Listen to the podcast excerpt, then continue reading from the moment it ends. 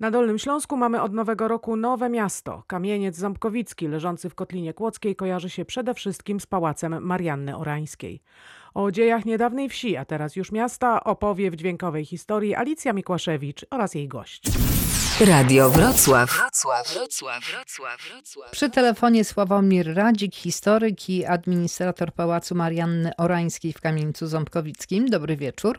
Dobry wieczór, witam. Proszę powiedzieć na początek, jak to być mieszkańcem miasta. W końcu jest pan nim już prawie trzy tygodnie.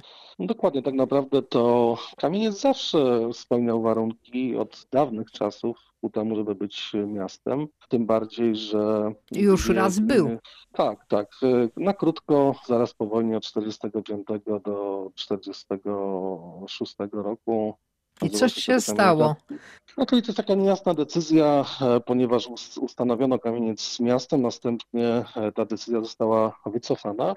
Natomiast A dlaczego? No, no trudno tutaj dzisiaj dociec już powodu, dla którego tak się stało.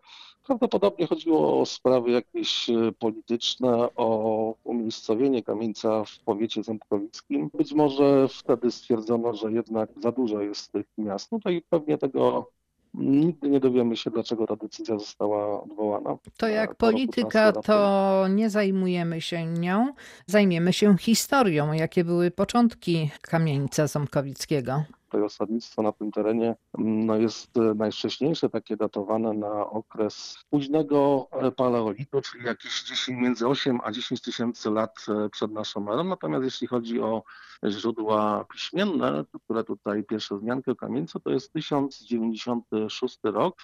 Książę czeski Brzytysław II niszczy gród polski Bardo, a następnie w dole rzeki Nysy na górze, na skale, na kamieniu buduje drugi gród.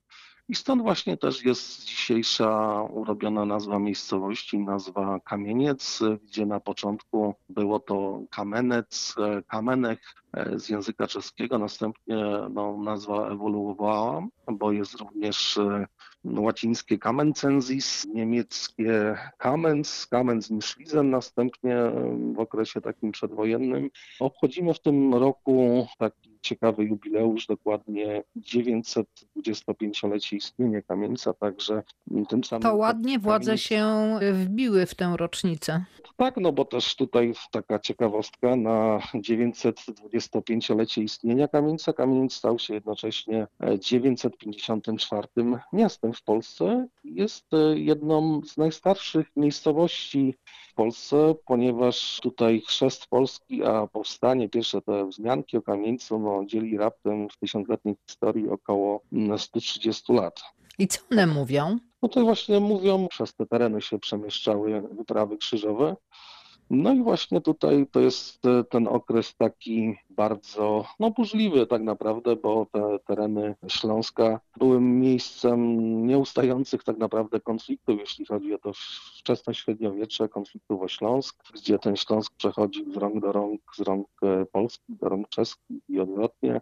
Najazdy husytów, e, różnych innych kataklizmów, w tym powodzi, których tak naprawdę tutaj źródła pisane odnotowały 23 takie wielkie powodzie, e, w tym taka z XVI wieku, z początku, gdzie tutaj są wzmianki zapisane mm, w kronikach e, cysterskich na temat tego, że woda wlała się do dużego kościoła pocysterskiego przez okna i właśnie po tej powodzi ten poziom okien został podwyższony, co jest e, doskonale widoczne do dnia dzisiejszego.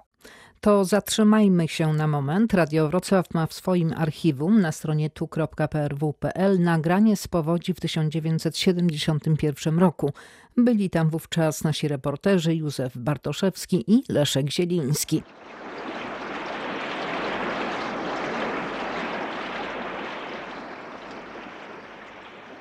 Pierony biją, woda rżnie, a ten słup całkiem pochylony. To, to, to tak nim kiwało na wszystkie strony. I pod napięciem, bo nikt tego nie wyłączy, bo się przecież nikt nie spodziewał tego, tak?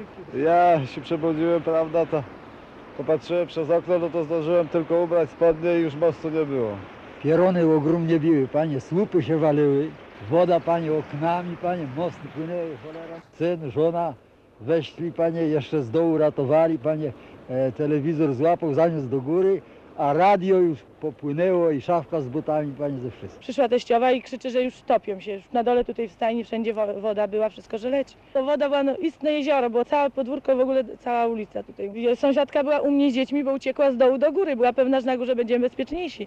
No ale jak y, zaczęło się u nas tutaj walić, W pierwszej chwili to u- urwał się balkon tutaj.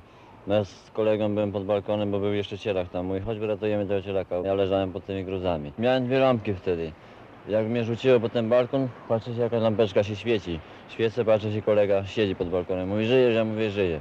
No i wtedy wyszliśmy z tym cielątkiem razem. Tutaj ktoś zawsze do drzwi mi stuka i stuka. Ja na strychu siedzę, stuka coś do drzwi. Wreszcie ja myślałem sobie, może ktoś pomo- prosił pomóc jakąś. Otwieram drzwi, a to ul, proszę pana, do drzwi dobija. Rzeczywiście, mucha lazi po ulu, a woda już kolana. No to ja drap dziecko i do góry. Żona znowu pani po kaczki i po kurczaki. Już ze stajni nie może wyjść, woda w pas. Zbiera wtedy momentalnie jedną szafę ze smalcem, ze słoikami, tam prawda miałem chleb, słonina, zwinęło, proszę pana, wywróciło, już popłynęła szafa. Dwa metry śrutu miałem zbożowego takiego dla kurczaku, pasza taka treściwa. Też, proszę pana, zwinęła się paka, popłynęła. No i kurczaki również, też może jakieś ze 70 sztuk popłynęło, parę kaczek, proszę pana. Krowy to byli, proszę pana, tak w wodzie. I no, głowy było widać i rogi. No, bydle nie jest głupi. Jak im wlazł do stajni, to krowy postawali na wysokości na ściany i głowa do góry i ryk. Jeden ryk i płacz. No to coś, już nie ma rady, nie można wratować, bo woda z człowieka płynęła, zabiera, proszę pana, pociekali my na strych. Niech się dzieje wola boska. No w ostatnich pięciu latach to się już czwarta czy piąta powódź. No w tej chwili już co dzień prawie, że co drugi dzień pompujemy wodę jeszcze. Także stan alarmowy w Ochotniczej Straży Pożarnej. Trwa nadal. Dyżury wysyłamy tylko na rzekę, jak stan się podnosi alarmowy, wtedy już naciskamy syreny i, i od nowa.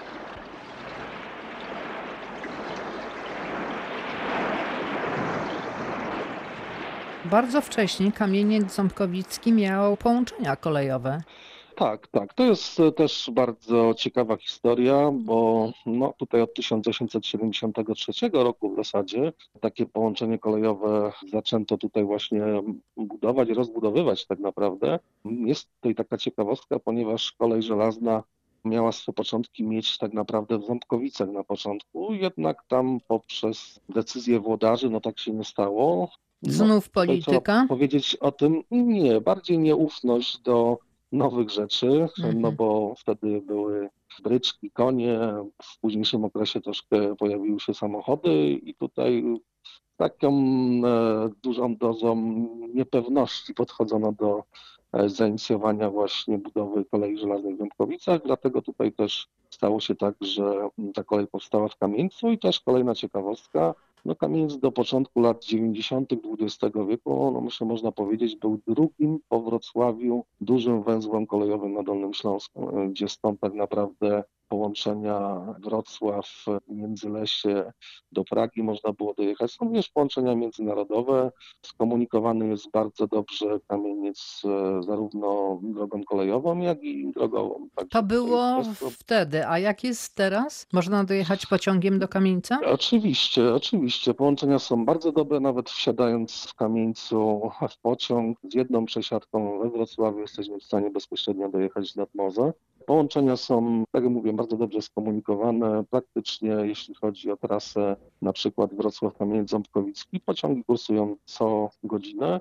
No i też połączenie kolejowe tutaj w kierunku Katowic, Legnicy, tutaj w kierunku południa. Jesteśmy w stanie dojechać najdalej do Międzylesia, nawet kursują pociągi do Republiki Czeskiej. A z czego najbardziej znane jest już teraz miasto, Kamieniec Ząbkowicki? Myślę, że zdecydowanie Pałac Marianny Orańskiej, bo on tutaj góruje nad okolicą, jest położony na szczycie góry parkowej, więc każdy przyjeżdżając tutaj z daleka, pierwsze co zobaczy, no to zobaczy właśnie Pałac Marianny Orańskiej, a następnie dając się pod pałac, mamy tutaj też niesamowity kompleks pocysterski z przepięknym kościołem, w którym znajduje się no też mnóstwo różnych zabytków ruchomych, e, bardzo ciekawych, charakterystycznych tylko dla tej części Dolnego Śląska, w tym na przykład rzeźby 14 wspomożycieli. Takich rzeźb nie spotyka się w zasadzie A kim indziej. oni byli? Święci z kościoła, e, ja tutaj nie jestem w stanie wymienić ich wszystkich, natomiast e, one są bardzo ciekawe wykonane, te rzeźby są po prostu piękne, bo to jest drzewo lipowe pokrywane gipsem, następnie rozcierano, polerowano, nadając wygląd posągu. I tak właśnie one wyglądają. Część z tych e, posągów została już poddanych renowacji. Mamy do tego w kościele. Przed wojną znajdowało się tutaj sześć obrazów śląskiego Rembrandta, czyli Michaela Wilmana. Do dnia dzisiejszego przetrwały tylko trzy obrazy. W tym A reszta Niemcy bardzo- zabrali? no tutaj to jest znowu historia ze schyłku II wojny światowej, gdzie no tutaj były składnice dzieł sztuki. E, Trzy tak naprawdę ogromne składnice dzieł sztuki w kamieńcu. No i tutaj komisja zajmująca się po wojnie zabezpieczeniem tych składnic stwierdziła właśnie w kościele pocysterskim około 100 pustych ram po obrazach. Także to zostało stąd zabrane. A taka ciekawostka, jeśli chodzi o obraz Wilmana, niedawno odkryto, ponieważ na ołtarz, który jest, e, no też można powiedzieć, dziełem sztuki, bo ten ołtarz w kamieńcu jest najwyższym drewnianym ołtarzem w Polsce i w ogóle jeden z najwyższych drewnianych ołtarzy w Europie. Jest ogromny, ma 23 metry wysokości. W całości jest wykonany z drzewa sosnowo-lipowego. Powracając do Wilmana, właśnie obraz, który znajduje się w ołtarzu głównym, ogromny, w niebowzięcie, czy też w niebostąpienie Najświętszej Marii Panny. Za tym obrazem odkryto niedawno ślady na płótnie, ślady oficerek, e, prawdopodobnie należących do żołnierzy Armii Czerwonej, ponieważ oni ten obraz e, no, też chcieli zabrać stamtąd, on był uszkodzony, natomiast obecnie po renowacji nie widać żadnych śladów, natomiast ślady butów e, są z tyłu obrazu do dnia dzisiejszego. Do tego wszystkiego droga krzyżowa, Mauronera, krucyfiks e, przez Kenigera wykonany, rzeźby Tomasa Weissenfelda czy Jorga.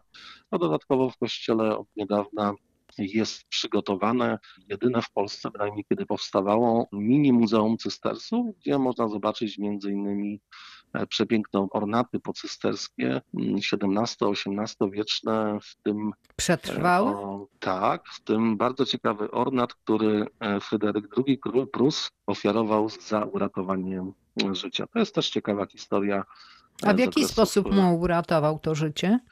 E, No tutaj podczas e, wojen śląskich, dokładnie podczas I wojny śląskiej dochodzi do no, takiej małej potyczki pod miejscowością Przyłęb, czy też Braszowica, ona tutaj różnie przeszła do historii. Mały oddział Fryderyka II, króla Prus, zostaje zaatakowany przez huzarów chorwackich na służbie austriackiej. Fryderyk e, II, zmuszony do ucieczki, ucieka do kamieńca. Prosi ówczesnego opata cystersów o przechowanie go w tym dużym kościele w zamian za nadania ziemskie, naczynia liturgiczne, różnego rodzaju przywileje.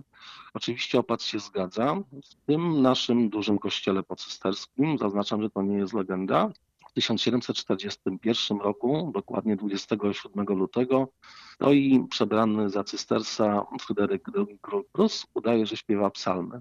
Austriacy, kiedy tutaj wpadli do kamieńca, poszukując go, jego samego nie złapali, natomiast złapali jego adiutanta. No taka bardzo ciekawa historia, bo możemy tutaj gdybać, co by było gdyby. Gdyby opat zdecydował się wydać Fryderyka II Austriakom, jeśli ci skróciliby go głowę albo uwięzili, no to możemy tutaj gdybać, czy w takim układzie przyszłościowo doszłoby do rozbiorów Polski, że losy polskie, być może Europy mogłyby się potoczyć zupełnie inaczej i ta historia mogła zatoczyć bardzo duże koło takiej pięknej, malowniczej miejscowości, jaką jest Kamieniec. Niestety stało się inaczej. W 1795 roku Polska przestała istnieć i przez 123 lata była pod zaborami.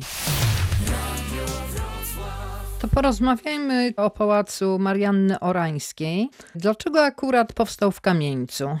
Pałac w Kamieńcu to jest taka w ogóle historia, że te ziemie zostały nabyte przez matkę Marianny Orańskiej, Fryderyka Luizę Wilhelminę Bruską po sekularyzacji zakonu w 1810 roku. Koszt tutaj nabycia tych e, ziemi kosztował, przekroczył kwotę ponad 230 tysięcy dolarów. No i tutaj też brat e, Marianny przebywał, późniejszy król Niderlandów zwany Wilhelmem II, a następnie e, po śmierci matki Marianny w 1837 roku Marianna otrzymuje tę ziemię w spadku. No i tutaj zapada właśnie decyzja, na początku chciano mm, zabudowania pocysterskie przerobić na rezydencję, jednak stwierdzono, i bardzo dobrze z perspektywy czasu, żeby wybudować pałac na wzgórzu parkowym. Zachwycona pałacem Marianny Orańskiej jest Joanna Lamparska, autorka wielu książek o tajemniczych miejscach i zdarzeniach na Dolnym Śląsku. Powstało w końcu to ogromne założenie z czterema wieżami i przede wszystkim z czymś, co podziwiamy do dzisiaj, gdyby to działało oczywiście. Były to tak zwane dzieła wodne, czyli fontanny, których woda psikała aż na wysokość 33 metrów nawet. Nie tylko sam pałac, oprócz tego park, w którym stanęło mauzoleum, w którym stanął amfiteatr. Na tarasach były między innymi takie personifikacje Renu i Dunaju, więc było to nieprawdopodobne założenie. I wracamy do czasu budowy pałacu przy telefonie historyk Sławomir Radzik. Te prace zaczęły się w 1838 roku. Budowa trwała około 33 lat. Zakończono je oficjalnie w 1872 roku, choć tak naprawdę meblowanie, doposażanie pałacu trwało jeszcze co najmniej przez e, lata 20 XX wieku. Koszt budowy, bo to też zawsze tutaj robi ogromne wrażenie, no to kwota około miliona talarów, równowartość dzisiejszych 3 ton złota. Po przeliczeniu tak mniej więcej po dzisiejszym kursie złota około 170 zł za gram razy 3 tony daje nam to naprawdę astronomiczną kwotę ponad 480 milionów nowych złotych, no pół miliarda tak no z grubsza licząc, a nawet myślę, że ta kwota e, znacznie To wtedy, to wtedy. miliarda. Tak, tak. Teraz to jest- No trudno tutaj to trzeba by było, bo cały czas wartość pałacu e, poprzez prowadzone tutaj prace wzrasta. Na chwilę obecną możemy powiedzieć, że około 35 milionów złotych zostało już włożonych. E, Ta wartość wzrasta, do tego to nie jest tylko pałac, to również e, ogromny park liczący przed wojną około 200 hektarów. Dzisiaj jest to około 150 hektarów. Park, kaskady, fontanny, poidełka, wodotrysk, 300, domek myśliwski, mauzoleum. Najlepiej zachowanym i odbudowanym całkiem niedawno, bo dwa lata temu obiektem jest mauzoleum Hohenzollernów, które odbudowaliśmy jest również udostępnione w ofercie turystycznej do zwiedzania. Także no, cały czas jest tutaj progres, jeśli chodzi o odbudowę pałacu. Zmienia się. No, teraz niedawno też otrzymaliśmy no, taką, można powiedzieć, dotację wszechczasów z funduszy Norweskiego Mechanizmu Finansowego. Kwota 15 milionów złotych, gdzie wartość projektu przekracza 26 milionów. No i na wykorzystanie tych środków mamy czas do roku 2024. W tej dotacji będą robione wszystkie tarasy, będzie odtwarzana roślinność, nasadzenia, fontanny, rzeźby, ale i również e, takie ciekawe miejsce z tyłu pałacu, tak zwany parter wodny z grotą Perseusa. W środku właśnie będzie ten Perseus, ale również nad e, grotą będzie odtwarzana kolumna zwycięstwa 11 metrów wysokości, a na tej kolumnie zwycięstwa stała jeszcze około 3-metrowej wysokości bogini zwycięstwa Nike. To w przyszłości, to w przyszłości, zanim zaczęła się trwająca obecnie renowacja zabytku, toczył się spór o zamek i to całkiem niedawno. Sprawą w 2012 roku zainteresował się nasz dziennikarz Piotr Kaszuwara. Wtedy od blisko roku ciągnęła się sprawa spadkowa pomiędzy rodziną zmarłego profesora Jana Sobiecha, ostatniego dzierżawcy zamku, a gminą Kamieniec. Już 9 lat temu wszystko jednak wskazywało, że niedługo spór się zakończy. Pałac ten był największą budowlą epoki romantyzmu w Europie. Nie zbudowano w tamtym czasie nic większego niż ten pałac i jest jednocześnie jednym z dziesięciu największych obiektów tego typu w Polsce. W tej oficynie na tym poziomie mieściły się stajnie. Jest to 30 stanowisk dla koni. No i taki mały szok na początek. Każdy z koni miał przed sobą marmurowy żłób. A na tych uchwytach były zamocowane kryształowe lustra. Znajdujemy się na monumentalnym tarasie widokowym. Jego całkowita powierzchnia to 800 metrów kwadratowych. Tak wyglądał kamieniecki pałac w czasach swojej świetności. Teraz jednak daleko mu do dawnego blasku. Choć z zewnątrz wygląda jeszcze całkiem dobrze, to wewnątrz wszystko się po prostu sypie, a sprawa jego ewentualnego remontu komplikuje proces spadkowy, bo sytuacja prawna budowli jest przez to niepewna i gmina nie może zabrać się za chociażby jego zabezpieczenie, więc przez dziurawe i niskie siatki wejść tam może każdy. Widziałam, chłopcy czasami przeskakiwali tam z przodu y, przez mury. Tam są dosyć niskie te mury, widziałam, jak przeskakiwali po prostu. Y, no, mimo że są siatki, one nie są dokładnie przyczepione i każdy może prawie przejść tędy. A drut, no metr 50, metr 60 na tej wysokości, więc nie ma problemu. Łatwo, normalnie tędy. Niedawno spadkobiercy zmarłego profesora Jana Sobiecha zrzekli się swoich praw do dziedziczenia,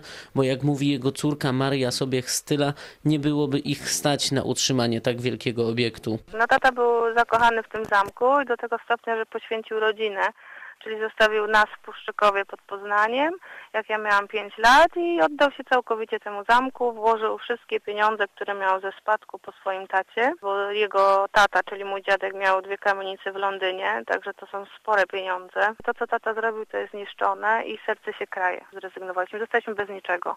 Także to, co tata włożył, to dar dla, dla zamku. Najprawdopodobniej zatem w okolicach maja sprawa się zakończy, a pełne prawo do rozporządzenia pałacem otrzyma gmina Kamieniec. Wójt Marcin Czerniec pomysł ma prosty. Pałac chciałby sprzedać bogatemu inwestorowi, który mógłby go postawić na nogi. W dzisiejszych realiach świata, który nas otacza, potrzebne są ogromne pieniądze, ażeby można było mówić o odrestaurowaniu tego niewątpliwie na skalę europejskiego dzieła. Potencjalni inwestorzy, którzy mogą ten obiekt odrestaurować, na pewno są. W przyszłości będziemy chcieli, aby obiekt był przeznaczony na szeroko rozumiane cele hotorowo-konferencyjne. W obecnym stanie gmina wycenia pałac na ok 8 milionów złotych, bo potencjalnego nowego właściciela czeka naprawdę dużo pracy, aby doprowadzić go do użytku. Moim zdaniem jedyną szansą dla tego pałacu jest naprawdę majętny inwestor z bardzo dobrym pomysłem i z dużą kulturą, który nie zamieni tego pałacu w Disneyland, zachowa jego bryłę, jego wygląd, ale równocześnie też doprowadzi go do stanu, w którym będzie całkowicie po pierwsze bezpieczny, po drugie przyjemny czy do zwiedzania, czy do zamieszkania. Ale wróćmy jeszcze na chwilę do Marianny Orańskiej. Ona została swego czasu wyrzucona z pałacu. Dlaczego? No tutaj taka historia romansu i zdrady. To się wiąże z, z tym, ja to tak może pokrótce przedstawię, no Marianna w wieku lat 20 wychodzi za mąż za Albrechta Hohenzollerna, księcia polskiego w 1830 roku. No i to tak naprawdę to małżeństwo było skazane no, na porażkę już od samego początku, ponieważ to małżeństwo nie wynikało mm, z gorącego uczucia, było to małżeństwo polityczne tak naprawdę, gdzie Albrecht i Marianna byli niczym woda i ogień. Dlatego już 8 lat po ślubie w 1838 roku dochodzi do separacji. Natomiast rok 1849 wybucha ogromny skandal tutaj w pałacu, ponieważ okazuje się, że Marianna Orańska jest w ciąży, a ojcem wcale nie jest jej mąż Albrecht Hohenzollern, tylko Johannes van Rossum. Johannes van Rossum, on był na początku lokajem księcia Albrechta, następnie pełnił funkcję bibliotekarza, osobistego sekretarza Marianny. Coś mi to przypomina. I był też właśnie nadzorcą stajni pałacowych w. Dlatego tutaj taki mamy mezalians, e, no i skandal ogromny, w wyniku którego Mariannie zakazano przebywać w pałacu e, w czasie nie dłuższym niż 24 godziny, przy czym za każdym razem była tutaj stosowana procedura meldunkowa, czyli Marianna musiała w dniu przyjazdu się zameldować na posterunku policji, a następnie nie przekraczając tych 24 godzin odmeldować się z powrotem. A No, czy z tym koniuszym dalej żyła i założyła rodzinę? Nie, natomiast były ku temu pewne możliwości po rozwodzie już z Albrechtem. Jednak nie zdecydowano się na sformalizowanie tego związku. Niemniej jednak do końca życia Johannes van Rossum pozostał ukochanym. No i też jest taka historia, że Johannes van Rossum zmarł 10 lat szybciej niż Marianna i został pochowany w grobowcu, do którego później została dochowana Marianna. Ten grobowiec znajduje się w Erbach, natomiast y, płyta nagrobna upamiętnia tylko i wyłącznie osobę Marianny Orańskiej. O Johannesie van Rossumie nie jest tam wspomniane. Wydaje się, że jest to zemsta tej pruskiej części rodziny, która no, za życia nie była w stanie zaakceptować tego romansu, a po śmierci nawet godnie upamiętnić. A może nie ożenił się z nią, bo ona wtedy została wydziedziczona? Nie, ponieważ Marianna z- zachowała tutaj, e, myślę, spory majątek. Zresztą ona, tak naprawdę możemy mówić o Mariannie jako jednej z pierwszych e, bizneswoman e, XIX wieku w Europie. A, to już wiemy, dlaczego nie chciała wyjść za Marianna, mąż.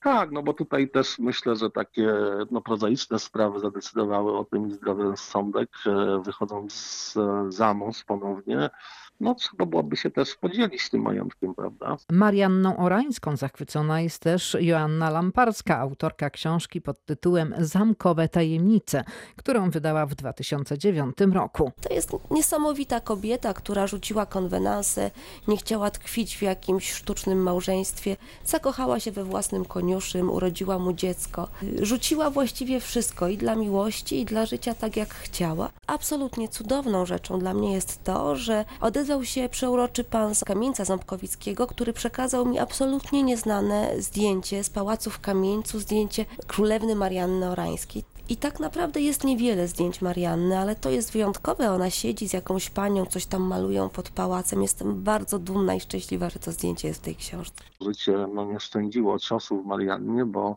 jeśli mówimy o tym chłopczyku nieślubnym, którego miała z Van Rossumem, Johannes Willem, no jemu nie dane było żyć długo. On umarł w wieku raptem 12 lat na szkarlatynę.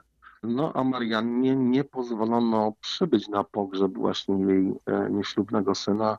To jest też sposób jakiś tam kary, który Marianna otrzymała właśnie za wywołanie tego skandalu. To i też, żeby była jasność, żeby było sprawiedliwie, no trzeba o tym powiedzieć. To nie jest tak, że Marianna zdradzała biednego Albrechta, on był takim super kochającym i zapatrzonym w nią mężczyzną. No tak nie było. W zasadzie Albrecht od początku sobie Hasał. poczynał bardzo, bardzo intensywnie. Na dworach w dobrym tonie było mieć co najmniej jedną kochankę. Albrecht tutaj nie był wyjątkiem, no bo znamy tą kochankę z imienia i nazwiska. Nazywała się Rosalia von Rauch. Była córką pruskiego ministra wojny, więc to jest jedna taka kochanka. Natomiast, że... A inne kochanki? No, no były, ale tutaj no, to są jakieś tam przelotne z damami dworu po prostu, gdzie flirtowało się tam na różne sposoby. Na pewno nie była ona jedyną. Albrecht sobie śmiało poczynał, jeśli chodzi o kobiety, natomiast Marianna, proszę zwrócić uwagę na to, że od czasu za mąż pójścia, to Marianna cierpliwie wytrzymała lat 19, bo od czasu ślubu do rozwodu upływa 19 lat dokładnie, więc no, myślę, że należy podziwiać cierpliwość Marianny. Mąż wybrany Mariannie, kiedy była bardzo młodą osobą, nie okazał się rycerzem na białym koniu. Bo pruskie wychowanie, takie koszarowe, pruski dryl w domu. Albrecht był typowym Prusakiem surowym, zimnym. Do tego mówi się, że potrafił używać bardzo mocnych argumentów, nawet pięści. Trudno mi sobie wyobrazić, czy on mógł uderzyć Mariannę, no ale gdzieś tam takie informacje się pojawiały. Mogę też tutaj powiedzieć, że cały czas odkrywamy na nowo postać Marianny Orańskiej. Super sprawa, ponieważ niedawno odkryto kilkadziesiąt listów Marianny pisanych po francusku, niemiecku, niderlandzku. Te listy obecnie są tłumaczone, także tutaj też... A do kogo no, były pisane? No właśnie tego jeszcze nie wiemy, ponieważ one są tłumaczone w momencie, kiedy one Zostaną przetłumaczone. Przetłumaczone. Na pewno zostaną wydane drukiem w Holandii. Tutaj też pracujemy nad tym, żeby listy były przetłumaczone na język polski i pojawiły się na naszym rynku wydawniczym, co myślę tutaj wzbogaci wiedzę na temat Marianny Orańskiej. Myślę nie tylko. Może znów być no. skandal, bo się okaże, że pisała do mężczyzn. Myślę, że no, skandale tak naprawdę od zawsze towarzyszyły dworom królewskim. Mamy tutaj też przykład bodajże księżniczki belgijskiej sprzed kilku dobrych lat, która no, miała romans z szoferem swoim, więc tak naprawdę no, zawsze to było częścią życia na wielkich dworach. No i przykład skandale. Wielkiej Brytanii. No tak, tak. Także tutaj nie jest to czymś jakimś tam niezwykłym, bo to się zdarzało, zdarza i zapewne będzie zdarzać. Natomiast no, postać Marianny, no myślę, że no, należy uznać za wyjątkową naprawdę kobietę, bo kto wie, kto wie, nie ma na, na dowodów, ale czy Daisy von Pless, ta księżniczka z książa czy z Pszczyny, prawdopodobnie no, mogła się wzorować na, na Mariannie Orańskiej, bo fakty są takie, że momencie, kiedy Marianna umiera w 1883 roku, to Daisy von Pless ma dopiero 10 lat, więc pewnie ona nawet nie pomyślała w tym wieku o tym, co ona będzie robić w przyszłości. a osoby takie jak Marianna Orańska, no naprawdę niesamowita kobieta, to chciał podać kilka takich ciekawych rzeczy, które tutaj się e, wydarzyły podczas e, no, jej panowania tutaj w pałacu. Budowała drogę z Ząbkowic Śląski do Przełęczy Puszczyna, 55 km drogi. Międzygórze, piękna miejscowość w górach, myślę, że swój obecny charakter zawdzięcza właśnie osobie Marianny Orańskiej, bo ona, kiedy odkrywała to miejsce, to była tylko osada, w której wypalano węgiel drzewny, schronisko na Śnieżniku. No można tutaj też gdybać, że gdyby nie Marianna, prawdopodobnie nie byłoby go tam do dnia dzisiejszego. Marmury strońskie, biała, różowa, zielona Marianna, wapienniki w Złotym Stoku. Także to jest naprawdę osoba, która zmieniała nie tylko kamieniec Sądkowicki, ale też i całą Kotlinę Kłodzką. Ta jej działalność wykraczała również za granicę, bo na pograniczu tym naszym polsko-czeskim. Ona jest również bardzo dobrze znana. Marianna, zwana również Dobrą Panią, Marianna Królowa Kotliny Płockiej. No takie tutaj tytuły ona otrzymywała. Dodatkowo w Kamieńcu na przykład stworzyła kasę wdów. To jest coś e, też e, wyprzedzające epokę, bo którą można byłoby, myślę, śmiało przyrównać do naszego dzisiejszego ZUS-u, bo to jest kasa, do której prowadzano składki, które miały zabezpieczyć byt materialny wdowom po urzędnikach. Nie każdego było stać na odprowadzanie tych składek do tej kasy. Wszystkie brakujące kwoty, sumy Marianna uzupełniała sama z własnej kieszeni, z własnych funduszy. Także to no, jest niezwykłe. ZUS czegoś takiego za nas by dzisiaj nie zrobił. Także tutaj też ciekawe wydarzenie, które miało miejsce tutaj podczas budowy jeszcze pałacu, chociaż tutaj bryła już stała. To jest 1848 rok, okres wiosny ludu w Europie. To jest czas, kiedy zbuntowany lud Europy podchodzi pod różnego rodzaju dworki, pałacyki, zameczki, plądruje, grabi, niszczy, podpala, a nawet też i morduje. Zdarzenie właśnie w tamtym roku nie ominęło również kamieńca. Około 200 A ludzi podchodzi. Wydawałoby się, że dobra pani tyle zrobiła. Tak, ale tutaj co się stało właśnie? 200 osób tutaj uzbrojonych mężczyzn podchodzi pod pałac, chcąc y, odwetu niszczyć, grabić, palić, kraść i tak dalej. Podobna ilość ludzi staje w obronie pałacu. Mieszkańcy kamieńca, rzemieślnicy, robotnicy, służba pałacowa stają w obronie tego pałacu i trudno może w to uwierzyć, ale obronili pałac. E, Tutaj Stanęli murem. tak, stanęli murem, no co właśnie daje bardzo dobre świadectwo o Mariannie, jaka to była osoba, gdyby na pewno była inna, takie rzeczy tutaj by nie miały miejsca. To też trzeba zwrócić uwagę na to, że to nie jest tak, że w Kamieńcu tutaj państwo żyło sobie na górze w pałacu, a na dole mieszkali biedni ludzie, którzy dodatkowo byli jeszcze uciskani. No tak nie było. Pierwszeństwo nie tylko przy budowie pałacu, przy budowie dróg, mostów, gospodarce leśnej, pierwszeństwo pracy mieli przede wszystkim miejscowi. Mariana tutaj naprawdę dbała o, o ludność y, miejscową, o ludność na swoich włościach. Tutaj się nikomu nigdy krzywda nie działa. No, no Marianna nie patrzyła biernie na to, że ludzie głodują, tylko e, na przykład e, została im dawana wełna do rozdrobnienia, gdzie za rozdrobnienie tej wełny, przetworzenie, no Marianna nie żądała nic zamian. Ci ludzie mogli sobie tą wełnę, którą ona im dała, później sobie sprzedać. Rozdawanie żywności właśnie podczas głodu, srogi zim, prowadzenie ochronki dla dzieci, bo tutaj też e, takie rzeczy miały miejsce. To tyle historii, tak? Coś jeszcze Ja pan jeszcze, chciał powiedzieć? jeszcze bym tylko chciał bo zwrócić uwagę tutaj właśnie e, na to pytanie odnośnie tego nieślubnego syna, bo XIX wieku takie dzieci nieślubne no też się zdarzały i takie dzieci zwyczajowo dawało się na wychowanie gdzieś na wieś i udawało się, że się nie przyznawało się do tych dzieci.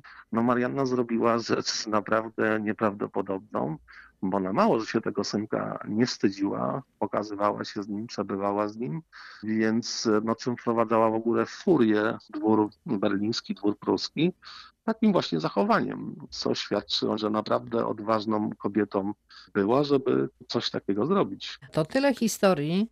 A proszę powiedzieć, co zmieni nadanie statusu miasta No, no, Kamieńcowi? natomiast to Na pewno jest to dla nas e, ogromna szansa na rozwój. No to przede wszystkim jest możliwość e, kontynuowania i rozbudowywania infrastruktury tutaj w Kamieńcu, między innymi tej przeznaczonej dla turystów. Dodatkowo Kamieniec może teraz skorzystać, bo ponieważ wcześniej byliśmy gminą wiejską, teraz w dalszym ciągu pozostajemy gminą, ale już miejsko-wiejską.